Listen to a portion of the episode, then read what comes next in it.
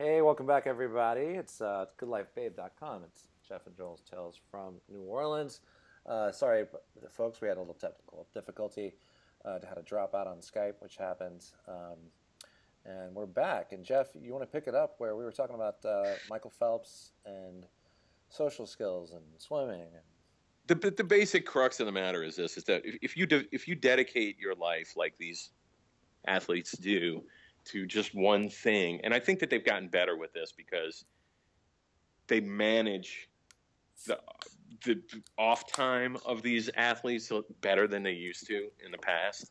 But I mean, Michael Phelps is a little long in the tooth now, so maybe some of the the old way of just throwing somebody in the water and making them swim however many meters they make them swim, well, and not like, really caring about the person's yeah. emotional development necessarily as much, and just saying swimming is the only thing that matters. What happens a lot of times is that these athletes just are not super well-rounded people and they don't interact with other human beings in the way that you and I do. And you, sometimes you get odd behaviors. I'm not saying that, I mean, Phelps seems to be a congenial person when he comes across on TV, but clearly, and he's admitted this, that he's had issues along the way. And certainly after 2012, it's somewhere between 2012 and late 2013 was kind of the apex of when all that stuff was going on. And then he made his decision. It sounds like he went to counseling and somebody sat him down and Well- said, Hey, look, you're the greatest swimmer in the world. Right. Maybe you ought to get back into it. It's what you do best. Feel good about yourself. And maybe that's what he needed And to do. and let me, yeah, and let he me, did. let me bring this back to like make America great again bullshit. Is that the changes in the sports you described are making our athletes better because they're more well well rounded. Where we were living in a Cold War, where we were in an arms race with the Russians in terms of athletics, and we didn't give a flying fuck what these young gymnasts, swimmers, ice skaters, etc., did outside of just simply performing, right? And there's been an evolution in sports in America, and we're again we're fucking dominating, you know, and and so we're getting better, you know, we're getting better because there is, you know, a world peace as part of it. I think. I mean, but I, uh, to to contrast, you know, the experience that you talked about with Michael Phelps and maybe bring some levity into the subject is I'm currently in the the background is uh, men's beach volleyball and your boy Dalhausser, the tall bald kid who's like I think about to be the most acclaimed one of the most acclaimed United States Olympians ever. You know, Yes, he's won right. so because he's won so many medals consecutively and is favored to win again. But you think about him growing up, it's like the levity part. It's like, hey, I'm hanging on the beach playing volleyball with my buddy.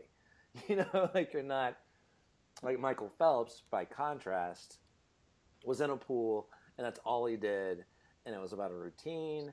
And if it wasn't swimming, he was famously pounding 12,000 calories a day of food in a really like regimented process, you know, and our, our beach volleyball Sure. boy Sure. is like hanging out on the beach with his buddy and they're talking to each other and they're giving each other signals and they're probably hanging out and having beers later.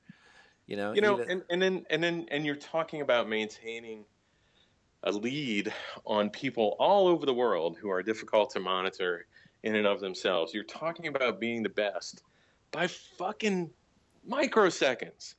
Right. microseconds. Right. and consistently being the best by microseconds. Hundredths of a second oftentimes determine who's the best and who's not the best world record not world record whatever the case may be that sport has definitely got that. It's got the added thing of being a very lonely sport.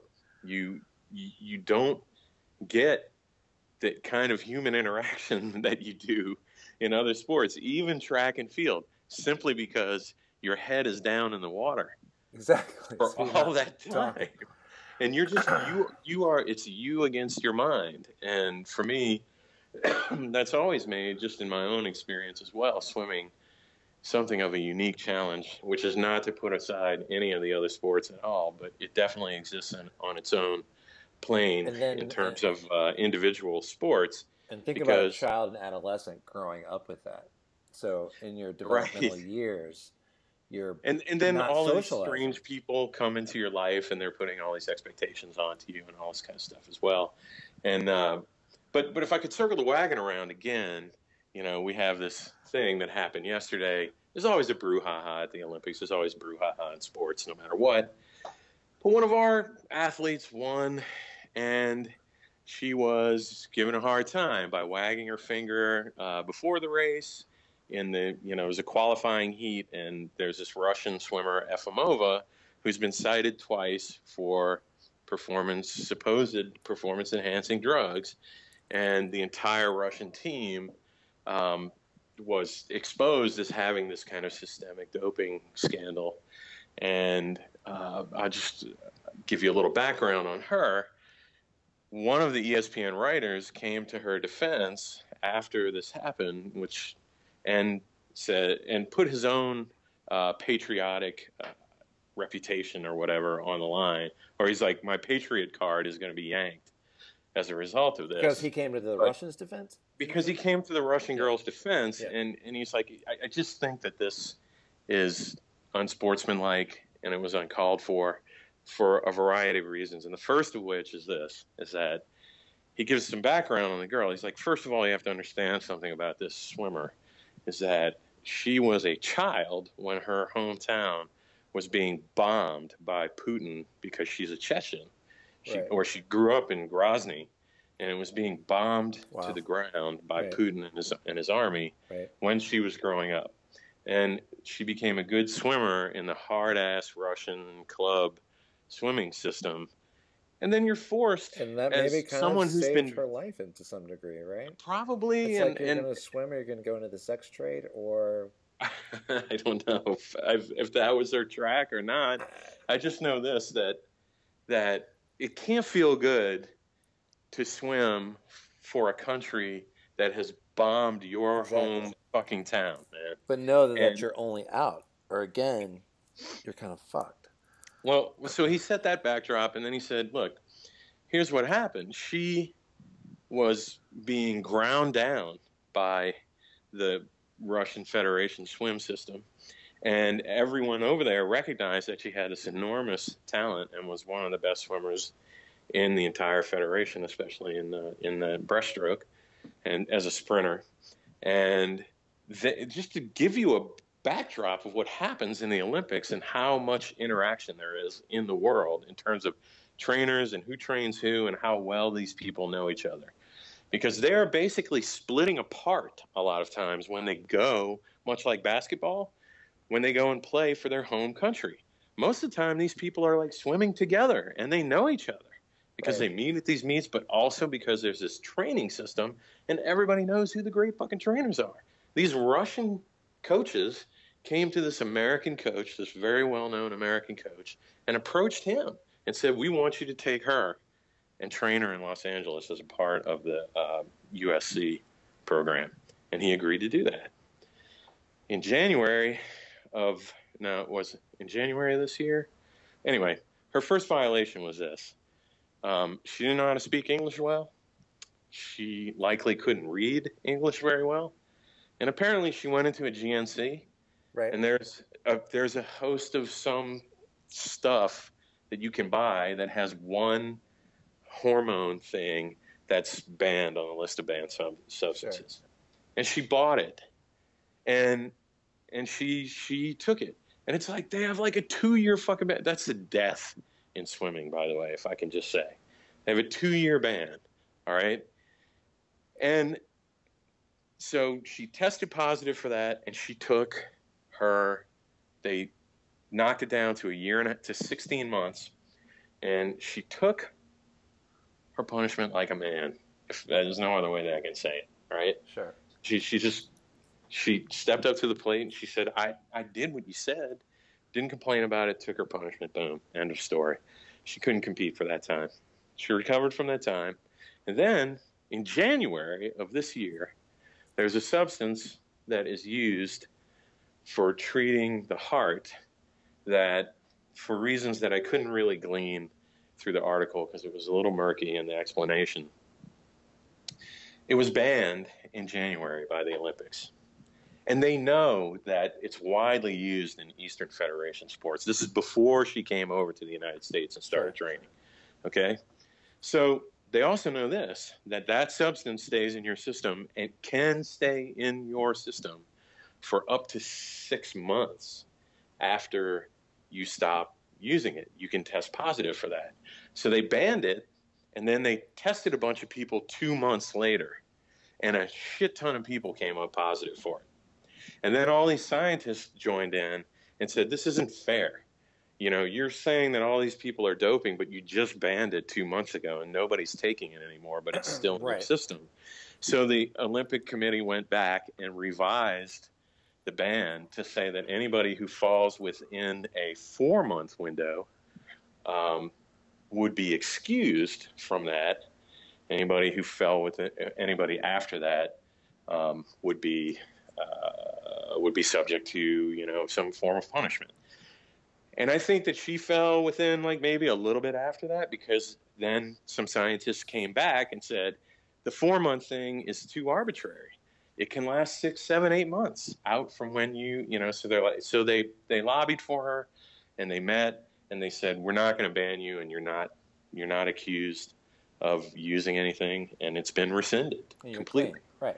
And you're clean, right? So this is a woman who, you know, by happenstance, uh, made a mistake, served her time, and then after that, um, uh, from all by all by all accounts, did not engage in any kind of doping. And our American representative, doing, you know, being the worst kind of American that Americans can be, you know, it's being a smug, privileged asshole, Snot, snot hole, a snot hole.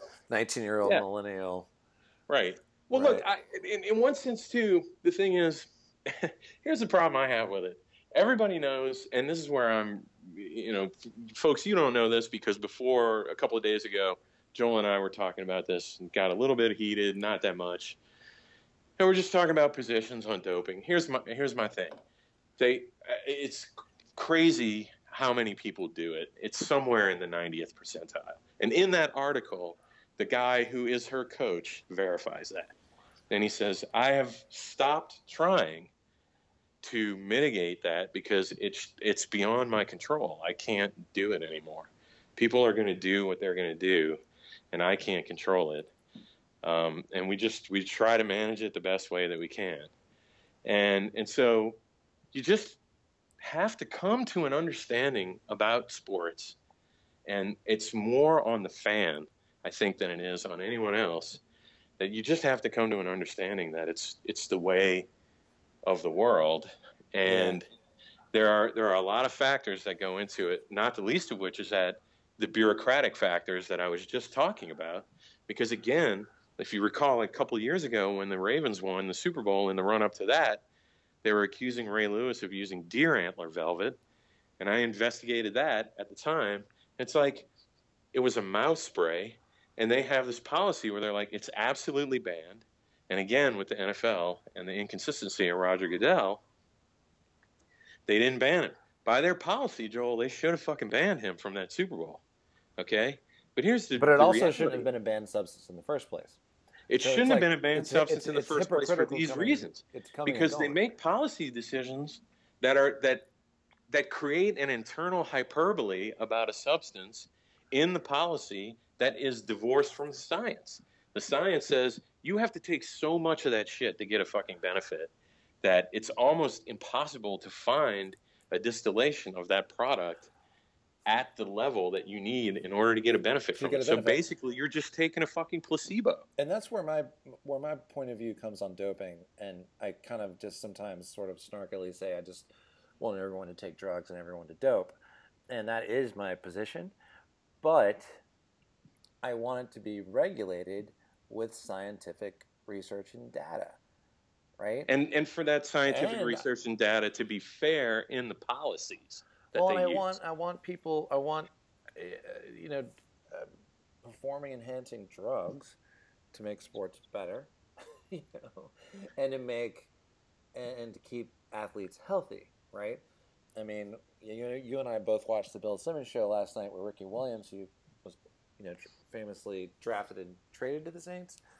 um, for a shit ton of picks by Mike Ditka, um, and he is a weed user, and while he had to hide from using marijuana during his career, which is now legally in 20 some odd states, um, they were giving him drugs daily that were ruining his kidneys and livers.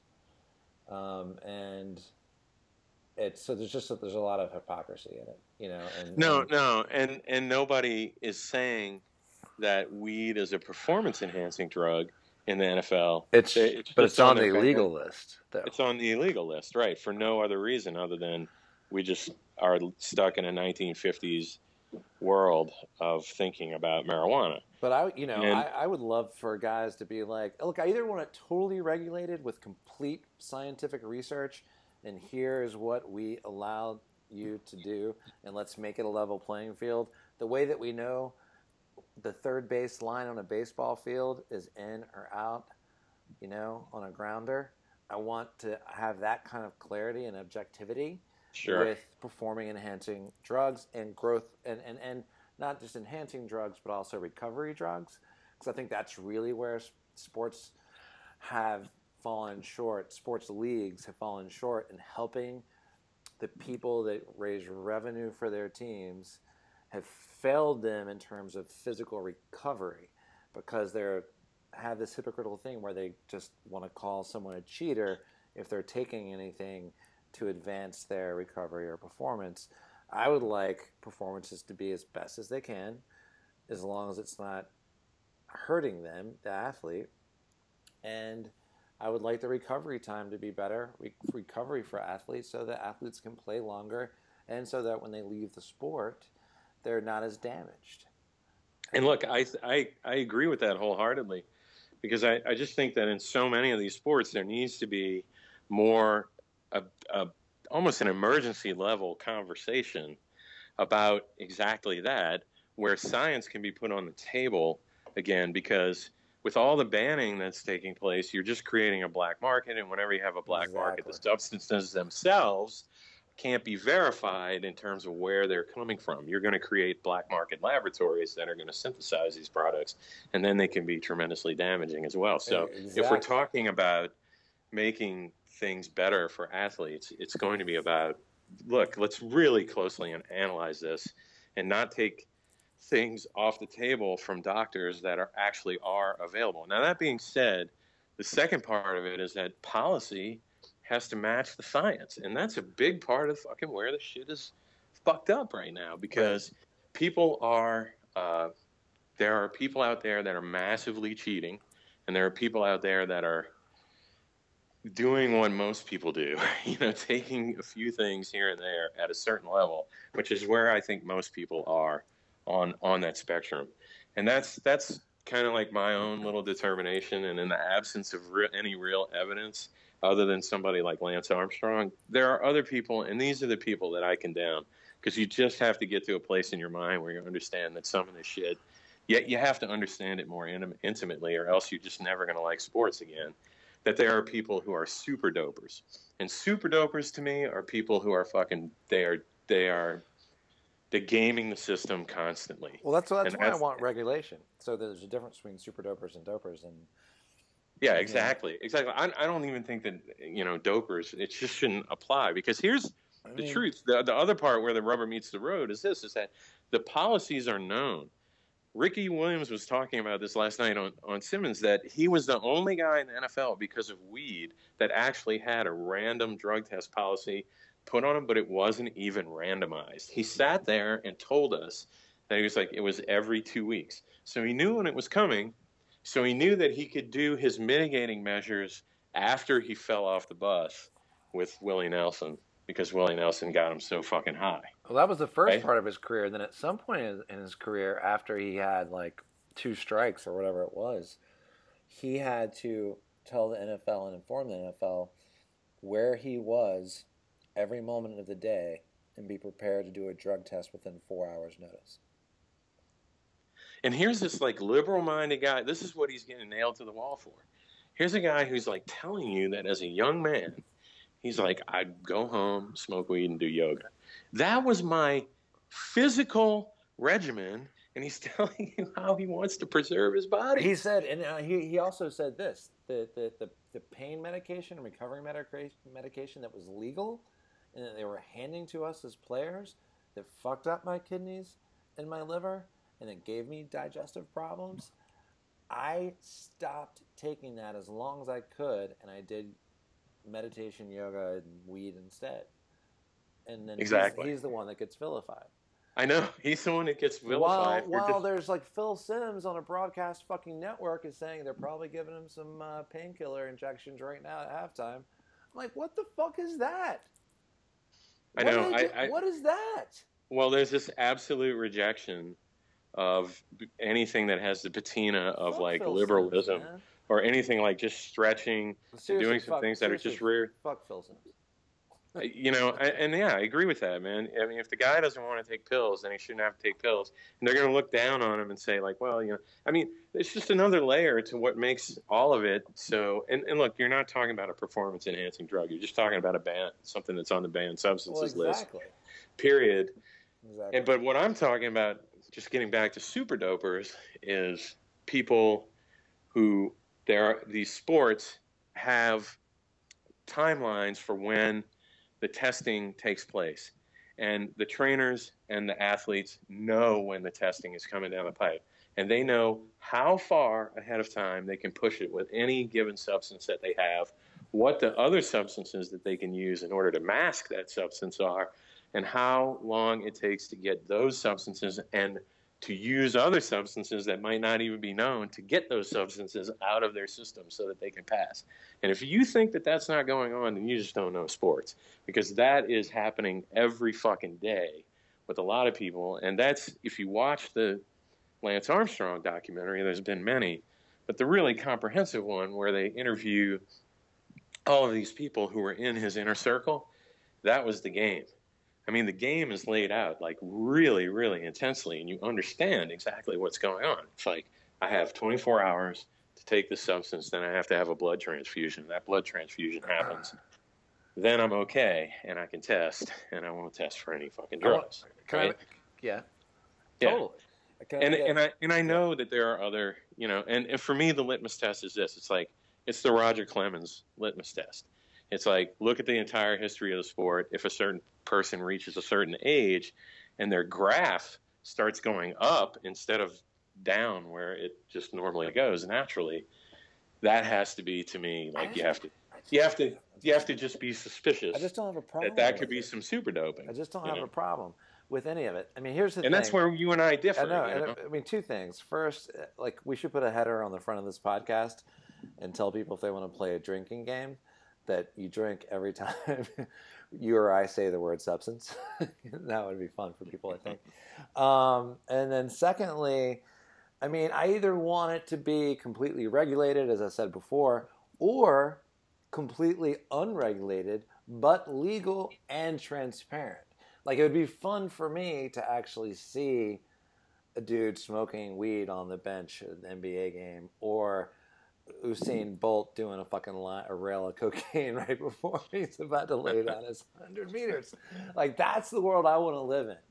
You right know what I mean? yeah I don't want to live that in this like I don't want to live in this murky fucking world where we all kind of understand cheating is going on and we really don't know and half the people are fucking more than half are naive as fuck about it and the leagues have their head up their asses and they're just look, we all know like from baseball, we just know that people fucking are cheating on drugs. I don't even, I don't even want it to be cheating. I just want it to be like using substances or using it's like drinking fucking water to me. I don't care. I mean, if it's the regulated portion, uh, the option where it's regulated, then I want to make sure that health is a consideration for the player. But here, here's my point. Here's my point in, in, in terms of that. Look, it all started in the United States after the baseball strike, and, and I made this Sure. point No, years ago. Because I was, I was like, you want to look at the difference between the players? Just look at what was happening in baseball when But- it went down. but- but- the baseball strike happened, and then everybody got big after that because Jeff, nobody wanted to watch in the baseball seventies, everyone was doing cocaine and, and I, I get all that. I get all that. So but here's like thing. it wasn't like. When the- it wasn't like doping was- wasn't happening before. No, I know, but I mean, it's questionable whether or not you know. The, I mean, uh, yes, does it enhance you? Yes, right, okay. But these are at least things that at least these are things that we can talk about that you know are like making guys fucking huge. But I know, because but that's what happened no, afterward. it, it is. But it also made But guys. We you know. gotta, you we gotta let me finish my point. All right, my Yeah. point was this: is that it's the league that made that happen. They gave a wink and a nod to the players that it was okay for them to do that because they wanted more home runs.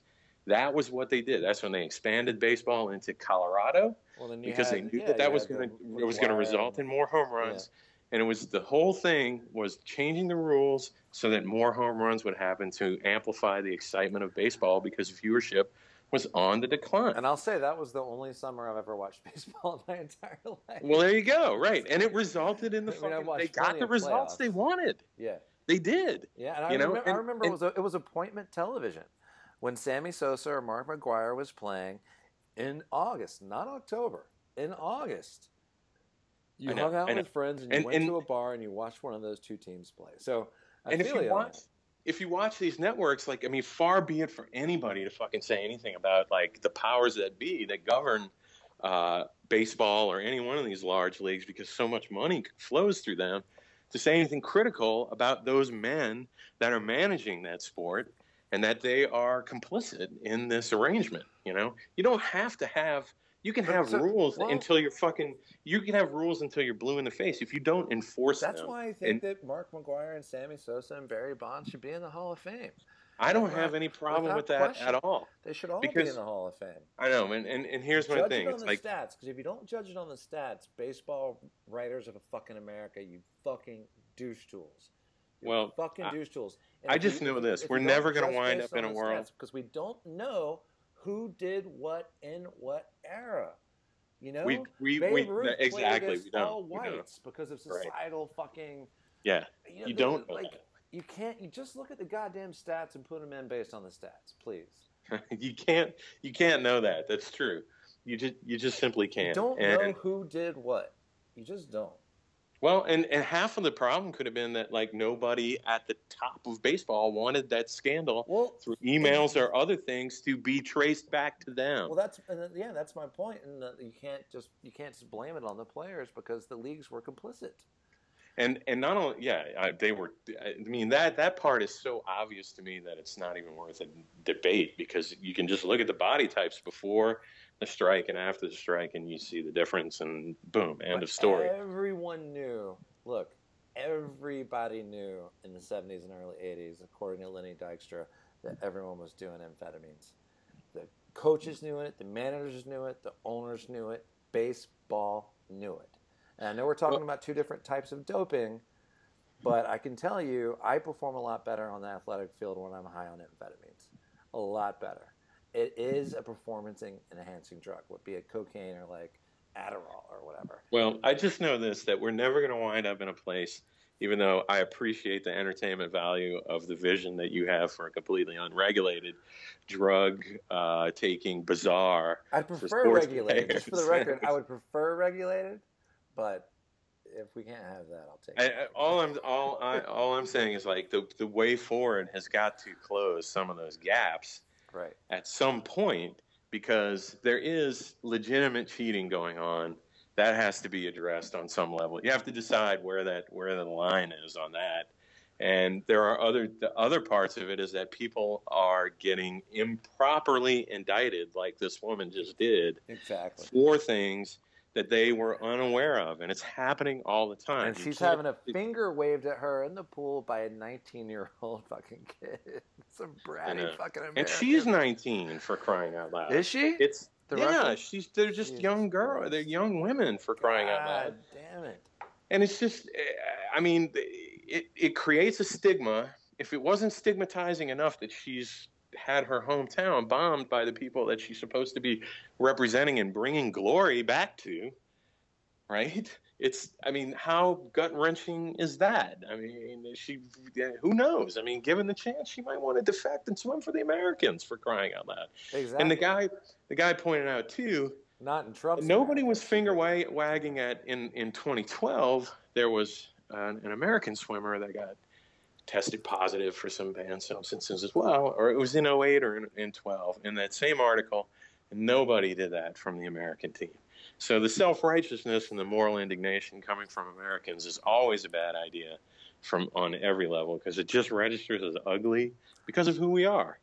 You know, that you, you need, I think, you know, to be extra gracious and generous when you're from the United States because of the place that we occupy in the world and because of the dominance in, in, in sporting. So that's a novel idea. Jeff, that we should be a little bit nicer because of our place in the fucking world. Yeah, I mean, I mean just how, try to that's be. how the world. That's when I walk, when I travel. That's how I feel. Well, and then the other part of me is this: is that anytime somebody's like a fucking moral crusader and saying the kinds of things that King said, I suspect them immediately because people who crusade always have a dark side. That's been my experience. Oh, dude, the life. people, yeah, like And- the fucking and so, guy, like- the guy who shot Harvey Milk hated gays and was a closeted gay and shot up Harvey Milk in the mayor. Yeah, I. I, I it wouldn't surprise me at all if King was just a person who was like better at gaming the system.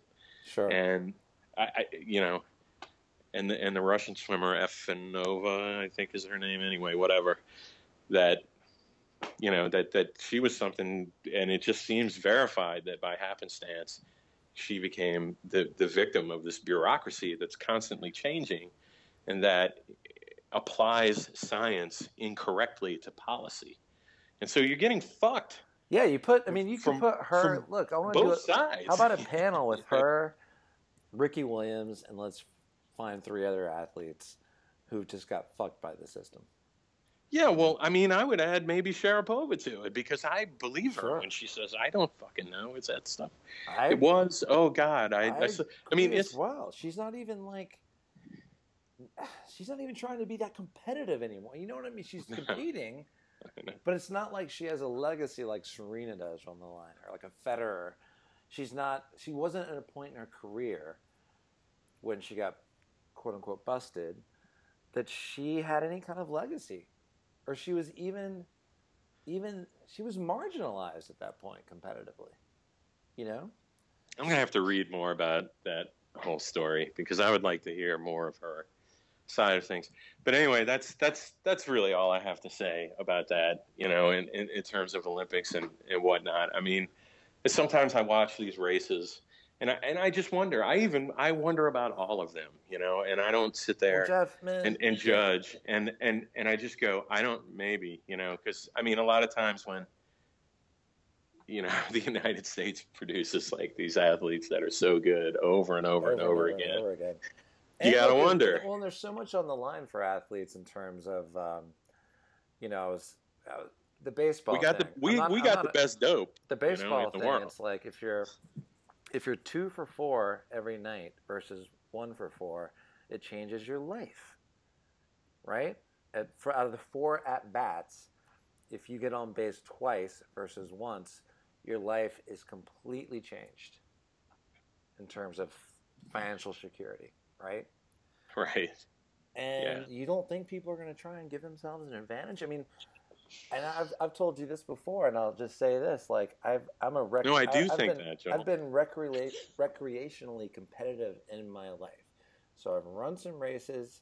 I played competitive ultimate disc on a traveling team, um, and I doped, you know, and I didn't even have any money on the line, you know. And when I say doped, I just mean I took shit that I think would make me perform better because I have pride and ego, and I want to feel myself perform at my body's highest level, and that was unregulated. You know, I mean, we did have a doctor on the dude team. Joel nobody fucking tested anybody in high school nobody So- and, and I'm telling right. you right now, man, that I, and I told you this when we were arguing the other day. I'm like, God damn it, Joel! If I'd have just taken something here and there as a swimmer, I It probably would have been number one Look, man, the best in Louisiana. the, the best I've ever performed was in an ultimate tournament on a traveling team when I was like 23 years old, and the best performance I've had athletically in my life. And I played sports growing up. Um, I took this is going to sound fucking completely stupid because it is. I took and we had this like team pseudo doctor and it was the second day. Like I performed really well the first day, but like Ricky Williams said last night, it's like you wake up the next day and you're like you can't fucking move, right? After the type of endurance that you go through and the things your body goes through, and you can't move the next day. And that's how I felt waking up. So we had day two of the tournament, and we were vastly outperforming expectations as a team. You know, we were the underdogs. We weren't even supposed to make it to the second day of the tournament and I took like a quarter hit of LSD and a half of Vicodin before each game, times like four games. you know, and I played yeah. really, really, no. really, really well. And look, man, you hear you hear that all the time, and and I just, you know, just thinking back on it now, I'm starting to have regrets about in this weird doping? way, where I'm like, because I finished sixth in state when I was in eighth grade. Jesus, for crying Christ, out loud, right. you know. And I'm like, I if I would have taken something between eighth and ninth grade, I probably would have been number one in ninth grade. But I was right. so naive. Right. I just was totally fucking naive of that shit. Well, and I know that, that, there age, were people around me. I know it. I know it. You're supposed to be naive at that age. I know, but some kids aren't, you know, because they're in a system and they have these crazy fucking parents, man, who are like, you know, just driving them to be the best and stuff. And maybe they're like better than actually what their natural talent uh, allows for. And right. those that's where the fucking dope shit comes in at a young age, man. Because like the parents don't even fucking care. They go out and get it. You know, they're like, fuck it. It's like, you know, I mean, you know that. It's it's just like little league baseball or something like that. There's always like three or four super angry fucking dudes that are out there that want whose kids are friends and whose kids ultimately get embarrassed and start crying because the two parents get into a fist fight. And then, yeah, one of the parents is like, uh, "I know you're a little too young to drink coffee, but you know, I think you'll be more focused if you do." And that's totally where, that's how it starts. So that's how it starts, right? you know, exactly, like, exactly. Like, drink. Are you drinking enough water? Are you getting enough electrolytes? That's how it starts. What are you intaking? What is your food?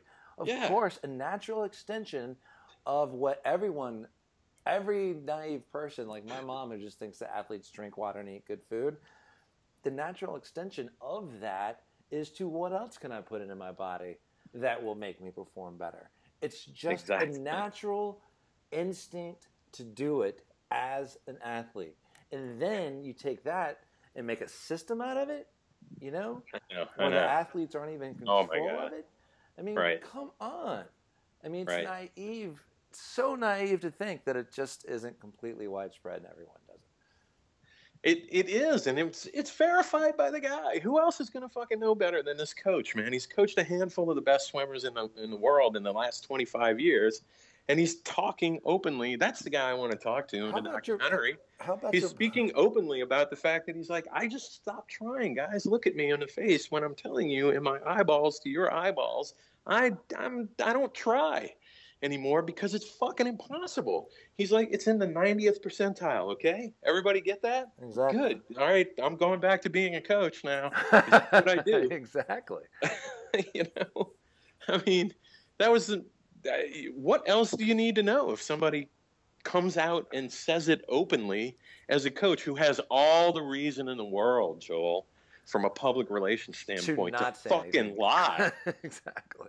You know what I mean? it's like when that dude comes forward and says it, you know what the fuck that well, it's true. At that point, he's like in in shoulder shrug mode. He's just like, dude.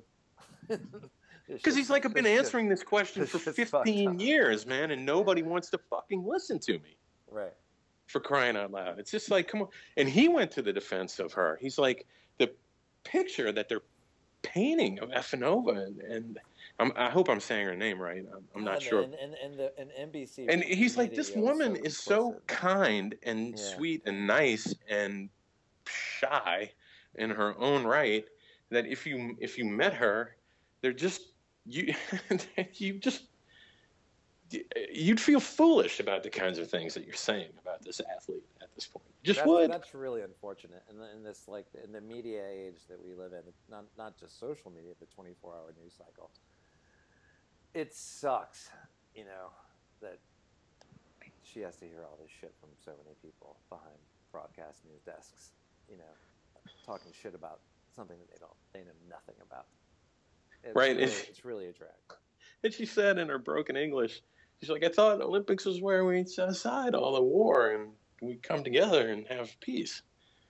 And you just hear it and it breaks your heart because well, it does. And, and I'm again, like, I'm like, she won a silver medal and she got beaten fair and square by this American chick, and it's like she was cleared to fucking swim, man. Right, God, right, don't right. give her any extra grief, look, man. And, and, crying when and, loud. when I- and look, there you can be both patriotic and I know I've said a couple times on this podcast that like we're crushing the Chinese and the Russians and the blah blah blah. I just mean like competitively, we're doing well, you know, and and I, I you- what that sentiment is true. The Olympics are a time when we, we are the most tolerant of one another as a human species. You know what I mean? It, it, it is. Yeah, we can be competitive and we can be sportsmanlike at the same time. You don't have to- and we can acknowledge that everyone deserves a seat at the table. That's even that's a big part of it to me. It's like everyone belongs here. You know, You There's know what no I find kind of just if you if you ran fast enough, if you swam fast enough, if you jumped higher long enough, I don't care where the fuck you came from, you deserve a place here at this Olympiad. You know, sure.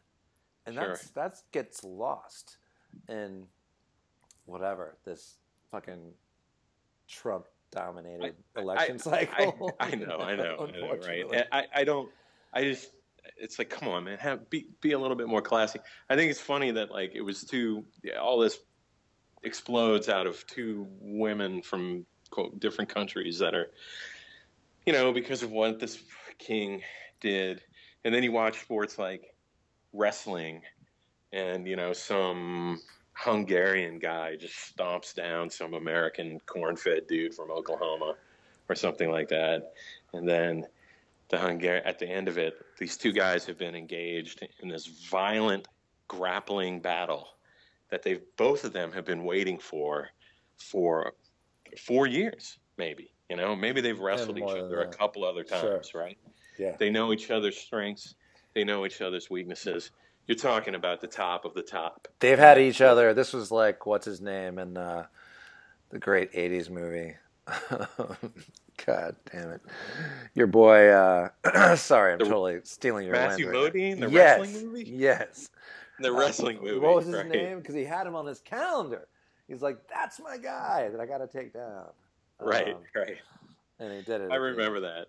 God, that's a great. But but, he, but here's here's my point. It's like these guys are engaged in combat basically, right. and they're grappling. It's the most violent kind of thing, in a way, and it's unambiguous. It's like you got pinned, dude, and that's it. And three times, and you get pinned, and you're done. See, that's why I like the if you lose, you fucking lose. And I know like what you're that. saying. Like, yeah, Yeah. you know that it's unambiguous, winner's right? the winner. Yeah. But when it's over, they get up and they're more kind to each other than the swimmers are. And then, like, and the Hungarian guy's like, yeah, I've been taking uh, the substance they give us. And the American guy's got, really? Because he feel a little bit stronger.